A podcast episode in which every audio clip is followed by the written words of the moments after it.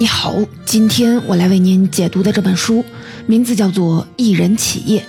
本书的作者保罗·贾维斯是一位著名的互联网咨询顾问，他曾为雅虎、微软、梅赛德斯奔驰和华纳音乐集团等等大企业服务多年。他也为许多著名的国际运动员打造个人网络形象，为多位的企业家在线上打造了他们个人品牌。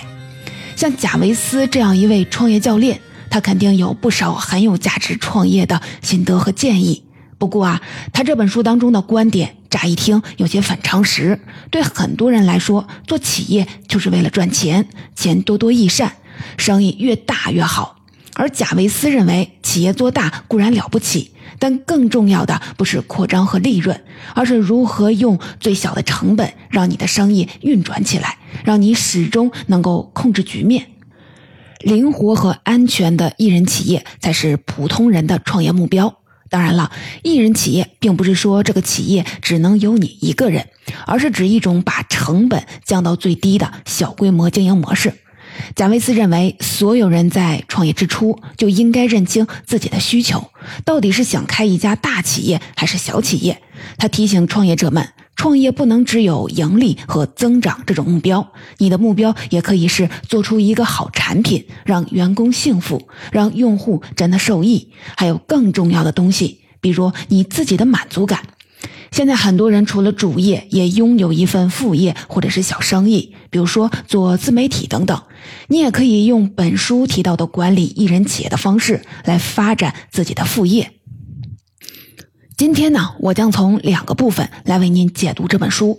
第一部分，为什么创业者的目标不一定是扩张呢？第二部分，如何打造一家艺人企业，如何做一家小而美的公司？你之前想过自己创业吗？不管有没有，你都可以带上决策者和领导者的心态，听听这本《艺人企业》。在创业的最初，贾维斯就建议创业者们思考这样一个问题：就是啊，你真的想把手头的生意做得特别大吗？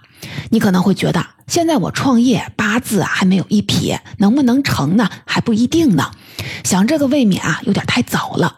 但贾维斯认为，在创立企业之初就要做出选择，到底是否要小规模创立一个企业，并且保持小规模经营。大部分的人都希望做的是越大越好。那我们先来梳理大多数企业扩张的原因，来看看是否有你的理由。企业追求扩张的原因，其实啊不外乎四点：通货膨胀、投资者的意志、客户流失和创业者的自我意识。我们一条一条的来说说。第一呢，通货膨胀。想象你是一家大企业的董事长，通货膨胀一直都在，原料和租金都在涨价。如果企业不能适应通胀，利润就会受损。解决方案就是每年抬高你的产品的价格，拿出多余的利润投到那些利率高于通胀率的领域。这条啊很好理解。我们重点来看一下接下来的三条。第二条就是投资者的意志。如果你的企业拿到了投资，别着急高兴，钱啊不是白拿的。贾维斯说，如果一个风投公司今天为你的企业注资了一百万美元。他会希望这笔本金在几年之内，在你这里啊至少翻三番。为实现这个目标，你的企业就必须追逐增长。在追逐增长的过程当中，你可能会去做很多你不愿意做的事情，甚至啊完全违背你创业的初衷。投资者的想法不一定有利于一个企业的终端客户。外来的大笔风投资金注入，会让一个企业失去控制力、适应力、速度和维持简单经营的能力。就连全球最大、最著名的初创企业风投公司之一联合创始人保罗·格雷厄姆都指出，突然的大额投资会让一个原本充满活力和创造力的组织一下子变成了严肃的坐在一起开会的员工军队。这种氛围啊，可能好，也可能会毁掉一个团队的优势。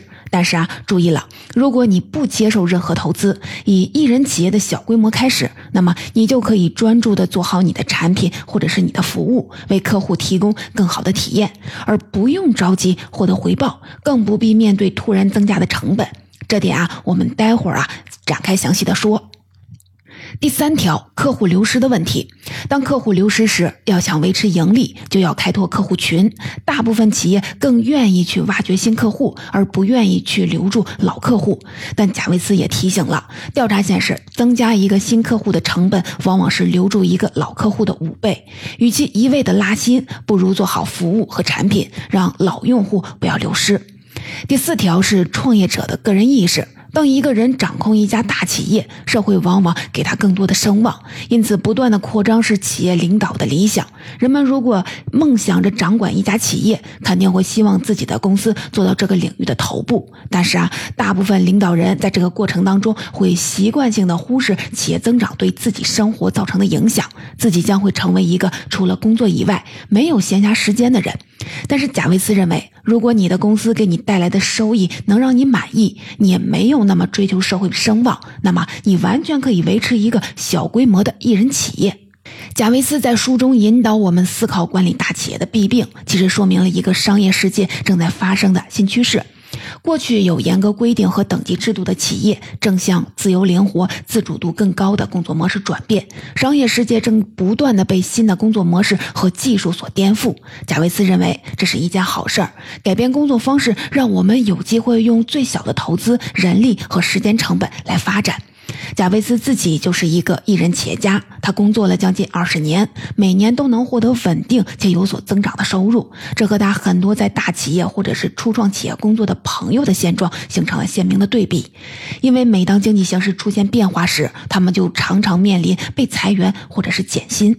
在美国，为自己打工的人越来越多，他们也不雇佣任何人。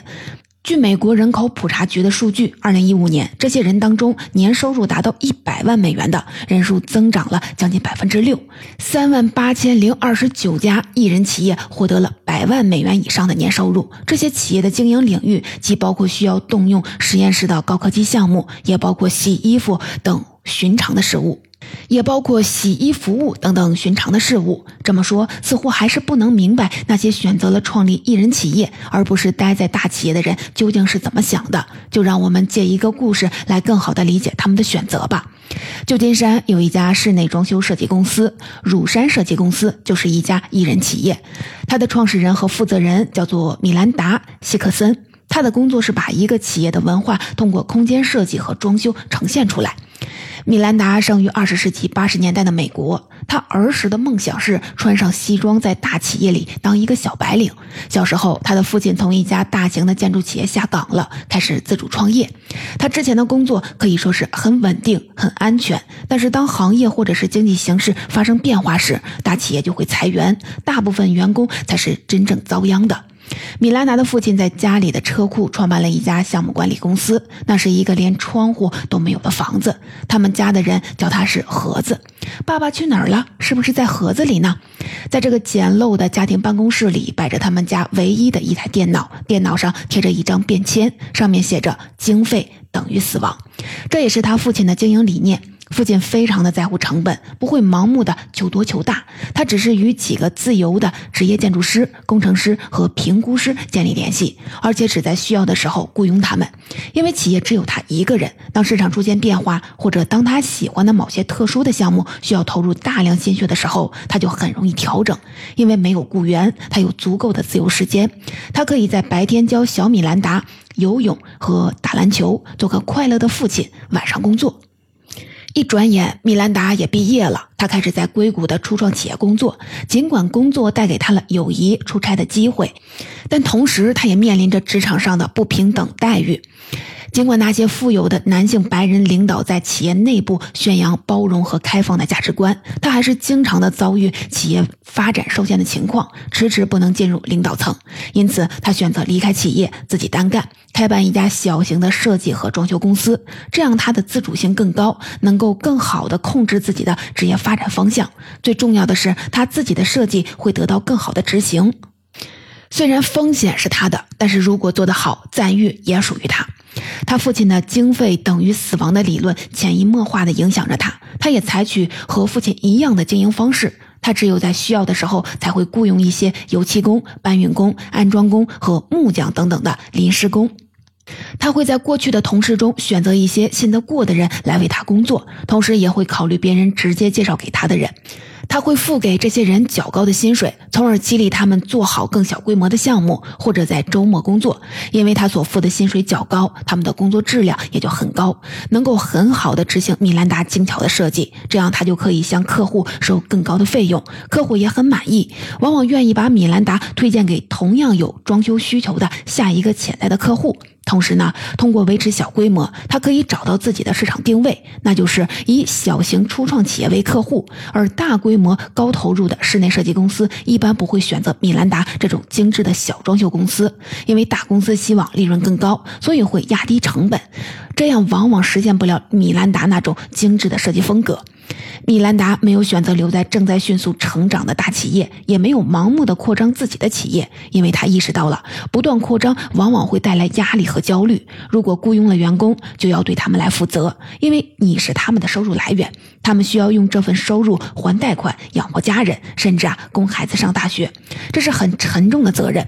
但是雇佣自由职业者就不一样了，你只需要在特定的项目上对他们负责。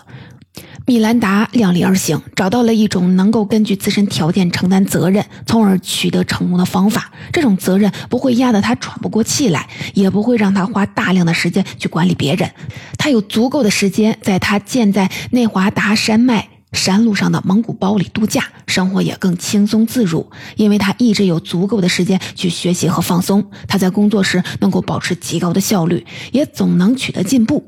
艺人企业不盲目的追求增长的理念。不但对个人创业者有启发，对很多初具规模的中型企业更有价值。因为这些企业在成长的过程当中也会面临增长和成本的矛盾。很多初创企业关注增长和不惜一切的成本所能取得的巨大的利润，这样的企业往往非常的依赖投资者投入的第一笔资金。相反呢，艺人企业关注稳定、独立、长期市盈率，在成本较低的范围内盈利，而且他们不需要外部的投资。艺人企业更关注当下可以实现的事儿，而不是在拿到外部投资后才能办到的事儿。他们可以在没有资本注入的情况下开始运营。几年前，一款社交软件 Buffer 曾经疯狂的招聘员工，因为他希望大规模的融资。当时企业对雇佣更多人，从而占据更多市场份额，实现更大收益，给投资者一个满意的答案，这些事儿并没有明确的想法。Buffer 雇佣的员工数量超出了他的供养能力的范围。随后呢，危机出现了。Buffer 的领导层意识到，他就算接受了外部的融资，仍然需要裁掉百分之十一的员工。问题出在哪儿了呢？巴菲尔的领导团队有分歧，COO 和 CTO 更倾倾向于追逐高风险和高增长，也就是典型的初创企业所走的路线。他们认为应该根据营业收入目标招聘员工，但巴菲尔的 CEO 更希望制定一个缓慢发展的计划。这个计划是利润驱动的，认为企业只有积累了足够的资金，才能雇佣更多的员工。最后呢，追求高风险高增长的领导层离开了企业，其他员工没有离职或者是被解雇，留下来的人都认为 CEO 的缓慢的以利润为基础的增长计划。巴菲尔目前拥有三百多万的用户，却仅仅有七十二个员工。对于艺人企业来说，要回答的问题永远是：我要怎样做才能让我的企业变得更好？而不是我要怎样做才能让我的企业变得更大？注意力是一个企业最重要的货币，它比收入和规模更有价值。不管是米兰达还是巴菲尔的 CEO，其实他们都是谨慎地评估了自己最重要的资源到底是什么。对米兰达来说，工作不是生活的全部，但既然工作，就要用自己的优势做好做精每一个项目。对巴菲尔来说，融资和规模不如维持巴菲尔这个已经取得生命力和用户认可的软件的特色。如何打造一家艺人企业呢？如何做一家小而美的公司呢？我将从产品规划和价值观三个角度来为您提炼重点。首先呢，尽快做出一个最简化可实行产品。这个产品成本要低，但能够呈现产品的主要特色。如果啊你是写手，就尽快的写出你的目标客户需要的文章，并且试着投稿。如果你是个开包子店的，就尽快的蒸一个让你满意的包子，找人试吃。如果你希望扩大规模，可以以后再扩大，完善基础设施和流程也可以放到以后再做。你眼下要做的是在不需要投入太多资金和成本的基础上，先把你能做的事儿都做了，然后去尝试把你的新用户变成忠诚的用户，哪怕最初呢只有很少的客户。你需要思考他为什么会买你的东西，是什么激发他们这么做的，怎么做才能让他们更高兴。最重要的就是怎样更好的帮助他们。即使是一个包子，也有买包子和吃包子的场景。你的用户是买包子吃早餐呢，还是正餐呢？用户既然有喂饱自己的需求，那么你的包子的大小和包装都要在那个场景里。你的产品能否满足他的需求呢？这是你首先需要思考的东西。在创立企业之初，经常搞错了重心，如办公空间的大小、公司的规模、网站建设、名片、电脑等等。其实啊，你完全可以在盈利之后再考虑这些。如果你实现关于这些想法需要大量的资金、时间或者是资源，那么可能是你想的太宏大、太简单了。我们要先沉下心来做眼下能够实现的事儿，然后再慢慢的发展。贾维斯提到了一个例子：喜剧新秀曾一次次的问著名的喜剧演员史蒂夫·马丁：“我怎么找个经纪人呢？我到哪儿去照形象照呢？或者我从哪个喜剧的俱乐部做起呢？”而马丁认为，他们需要关心的其实是我怎样才能演好喜。剧剧呢？书里有一个好例子，作家亚历山德拉·弗兰森写过很多的书，同时也是《时代》《福布斯》《新闻周刊》这类美国顶级杂志的撰稿人。在这之前，他其实有一份在广播公司的全职工作。在离职后的几天里，他没有急于的租办公室或者是制作名片，而是给他认识的每个人发邮件，包括他的父母、朋友、大学老师、前同事、网上的朋友等等，他能想到的每一个人。他写邮件告诉他们，他离开了广播公司，目前是自自由职业的撰稿人，可以开始做新的项目了。他在邮件当中提到了他要找的工作类型，他一共给六十个人发了邮件，几乎每个人都回复了他。他们要么向他介绍了一些对他来说有用的人，要么提出要雇佣他来做项目。他先从三个小项目开始做起，做完这三个项目之后，这些首批的客户又继续的雇佣他，或者把他介绍给了其他的有写作工作需求的人，这样他就又有了三个项目可以做了，工作就这样滚雪球似的来增加。现在他已经提前计划了未来一整年的工作，他没有从一开始就寻求增长和利润，或者设计好接下来的步骤，他一开始想的是只是怎样立即给客户带来满意的效果。人们总是认为建立新企业后是不是得必须的迅速做出点名堂？但以小规模起步，没有过多客户的状态是很好的，因为这种状态会让你积累经验，孕育自己的商业理念。这是你调研你的客户、了解你自己边界最宝贵的时间，完全没必要以失控的速度去吸引别人的注意。刚才我们说的是产品方面如何做一家小而美的公司，现在我们来说第二个，就是规划方面，给企业设定上限。大多数企业都会设计一个目标作为下限，这个季度我要至少的赚一百万美元，或者是我的联系人每天要增加两千人。但是很少有企业会考虑自身发展的上限，比如说，我希望这个季度赚至少一百万美元，但不超过一百四十万美元。或者是我的联系人要增加两千人，但不超过两千二百人。在商业领域，大多数的情况下，可持续性存在着一个神奇地带。如果增长过快，增长会让局面变得复杂。比如说，雇佣员工的速度太快，不能统一共识，企业内部的协作就出现了问题。如果你希望得到的利润高于你所需要的，但是却让你的企业埋下了太多随时可能崩溃的危险，那么这有多大的意义呢？如果你盲目的追求增长，这对你、你的企业或者是你的客户有多大的好处呢？还记得米兰达的父亲吗？他在电脑上贴上了“经费等于死亡”的这样的纸条。创业者只有在一开始的时候就想明白，我们是在为自己经营，而不是为了别人的认可。这是一个更需要勇气的决定。汤姆·费什伯恩曾经是一名大型食品公司的营销副总裁。为了实现自己专心画漫画的愿望，他辞去了高薪的工作。七年后，汤姆已经是一位著名的漫画家了，为许多的跨国企业创作漫画。他的收入涨到了之前做企业高管时的两到三倍。但他并没有给自己的工作室开办事处，雇佣更多的员工。他的企业还是只有他和他的妻子以及一些自由职业者。他们分别负责不同的项目。汤姆和妻子在家里一个充满阳光的工作室工作，两个女儿常在下午坐在他们旁边画画。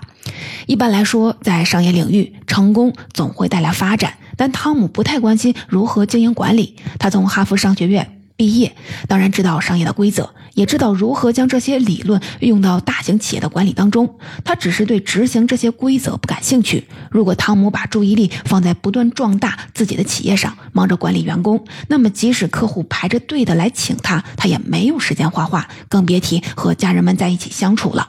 对汤姆来说，这样的发展不明智，也不合逻辑，而且他的生活观和职业观相悖。他很清楚自己想要什么。汤姆的行为看似有些古怪，贾维斯认为这才是正常的选择。不正常的是当今的消费文化，消费文化总是告诉我们越多越好，这让我们习惯盲目求大。我们追求更大的房子、更快的车，我们的储物间、车库都被塞得满满的。但是啊，有时候我们需要的其实是足够，甚至是更少，因为更多意味着生活和商业领域面临更大的压力、更多的问题以及更多的责任。创业呀，也应该是这样。刚才我们说的是从产品到规划方面如何做一家小而美的公司，现在再来看看价值观。第三，保持个性，让你的产品和企业拥有稳定明确的价值观。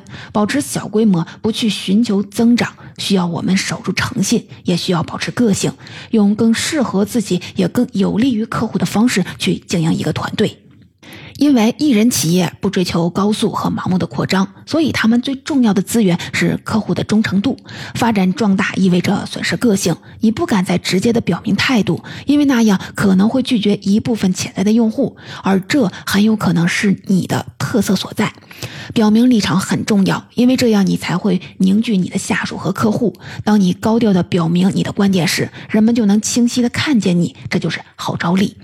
贾维斯认为，无论你是一个财富五百强企业的 CEO，还是一位自由职业者，你都需要一个明确的态度。你要定义你的目标和你的成功，这会让你的潜在的客户明白，你不仅仅是在销售商品和提供服务，更重要的是，你提供的商品和服务都是有特定意义的。我们来举个例子，著名的户外品牌巴塔哥尼亚公司的创始人伊冯·乔伊纳德认为。他能取得成功，得益于他打造了一个有社会责任感的企业。身为一个服饰品牌，他坚持可持续发展的价值观，这为企业提供了强大的指引。巴塔哥尼亚不只是说说而已，而是真的在为环保做实事。公司会从招聘和培训员工的环节强调公司的环保理念。他也和其他公司共同创立了捐百分之一给地球企业联盟，将盈利的百分之一用于环境保护。巴塔哥尼亚将精简商业规模作为了目标，制定了终生包退包换的产品保障理念。巴塔哥尼亚的理念和一般的服装品牌非常的不同，他们的目标是生产更少的服装，让衣服更耐穿。巴塔哥尼亚甚至曾在广告语当中呼吁人们不要去买这件夹克，鼓励他们修补或者是回收再利用他们现有的衣服。这样啊，即使他们的衣服卖的贵一点，但因为他们良好的社会声誉和环保理念，客户们也愿意欣然买单。值得一提的就是捐百分之一给地球企业联盟的前五家企业，在二零零八到二零零九年经济危机期间都有不俗的销售业绩，而这个时候，其他大多数的企业在亏损。消费者在下行经济环境当中，消费者不是不买了，而是更理性了，更愿意购买与他们的价值观相匹配的产品。巴塔哥尼亚通过产品展示自己对消费者价值观的理解和赞同，来留住应该留住的客户。最好的销售永远不仅仅是销售商品，或者是提供服务，表明态度。总结到这里，这本书的精华内容我就为您分享完了。下面我们一起来简单的总结一下。第一部分，我们讨论了一个反常识的观点：一个企业未必要追求扩张。第二部分，我们从产品规划和价值观三个角度来谈了到底如何做一个不追求扩张的企业。如果你想详细的复习这本书，欢迎你阅读原书。我非常的希望自己七年前读到了这本书。我曾经两次创业，都是以一人企业为目标的。第一次创业的项目是杂志，失败的原因在于我们热衷于找员工、印刷名片和装修工作室，而忘记了最重要的事情。让我们获得投资的是之前做杂志时产出的小众但美丽的内容。等到拿到了投资，我们又急于挣到第二年的收入，给投资人回报，因此去找那些单价高但是谁都能做的广告项目。最后结果自然就是失败了。这就是。丧失掉了刚刚说到的第三点个性。越是小的企业，越需要拥有稳定明确的价值观。第二次创业是我从零开始成立了个人工作室，这个项目是真正的艺人企业。说是工作室，但我的办公地点只是在我合租的卧室的小桌子上。我和合作的画家每周在咖啡厅碰一次头，工作一天，密集讨论。其他的时间，我们就是用聊天软件和邮箱互相的同步文件。我用十八个月的时间出版了两本畅销书，设计了一个游戏，翻译了五本书，完成了上百场的演讲，和之前没有活干的状态形成了强烈的对比。因为没有工作室，如果有见面的需求，我会尽量的约在对方公司。顺便尽可能多的去看到不同公司的工作方法。我的经历验证了贾维斯的观点：对于艺人企业来说，最重要的事情是如何用最小的成本尽快生产一个有特色的产品，而不是盲目扩张和追求投资。出现艺人企业这样的书，是因为技术在发展。在这个时代，我们可能需要重新理解工作。工作不再是一种雇佣方式，而是一系列任务或者是项目的集合。艺人企业当然也可以很有野心，也可以追求高利润。艺人企业之所以保持小规模，我不认为是创业者缺乏远大抱负，而是如今一个人就已经可以做出很多业绩了。互联网让我能和美国的画家合作。直直运模式让小企业无需仓库或者是员工，按需的印刷无需为购买机器和仓储而增加成本。技术的不断革新让我们能轻松的完成以往的一个团队才能做到的事情，也让我们更容易维持一人企业，并且不把无限扩张当作是终极目标。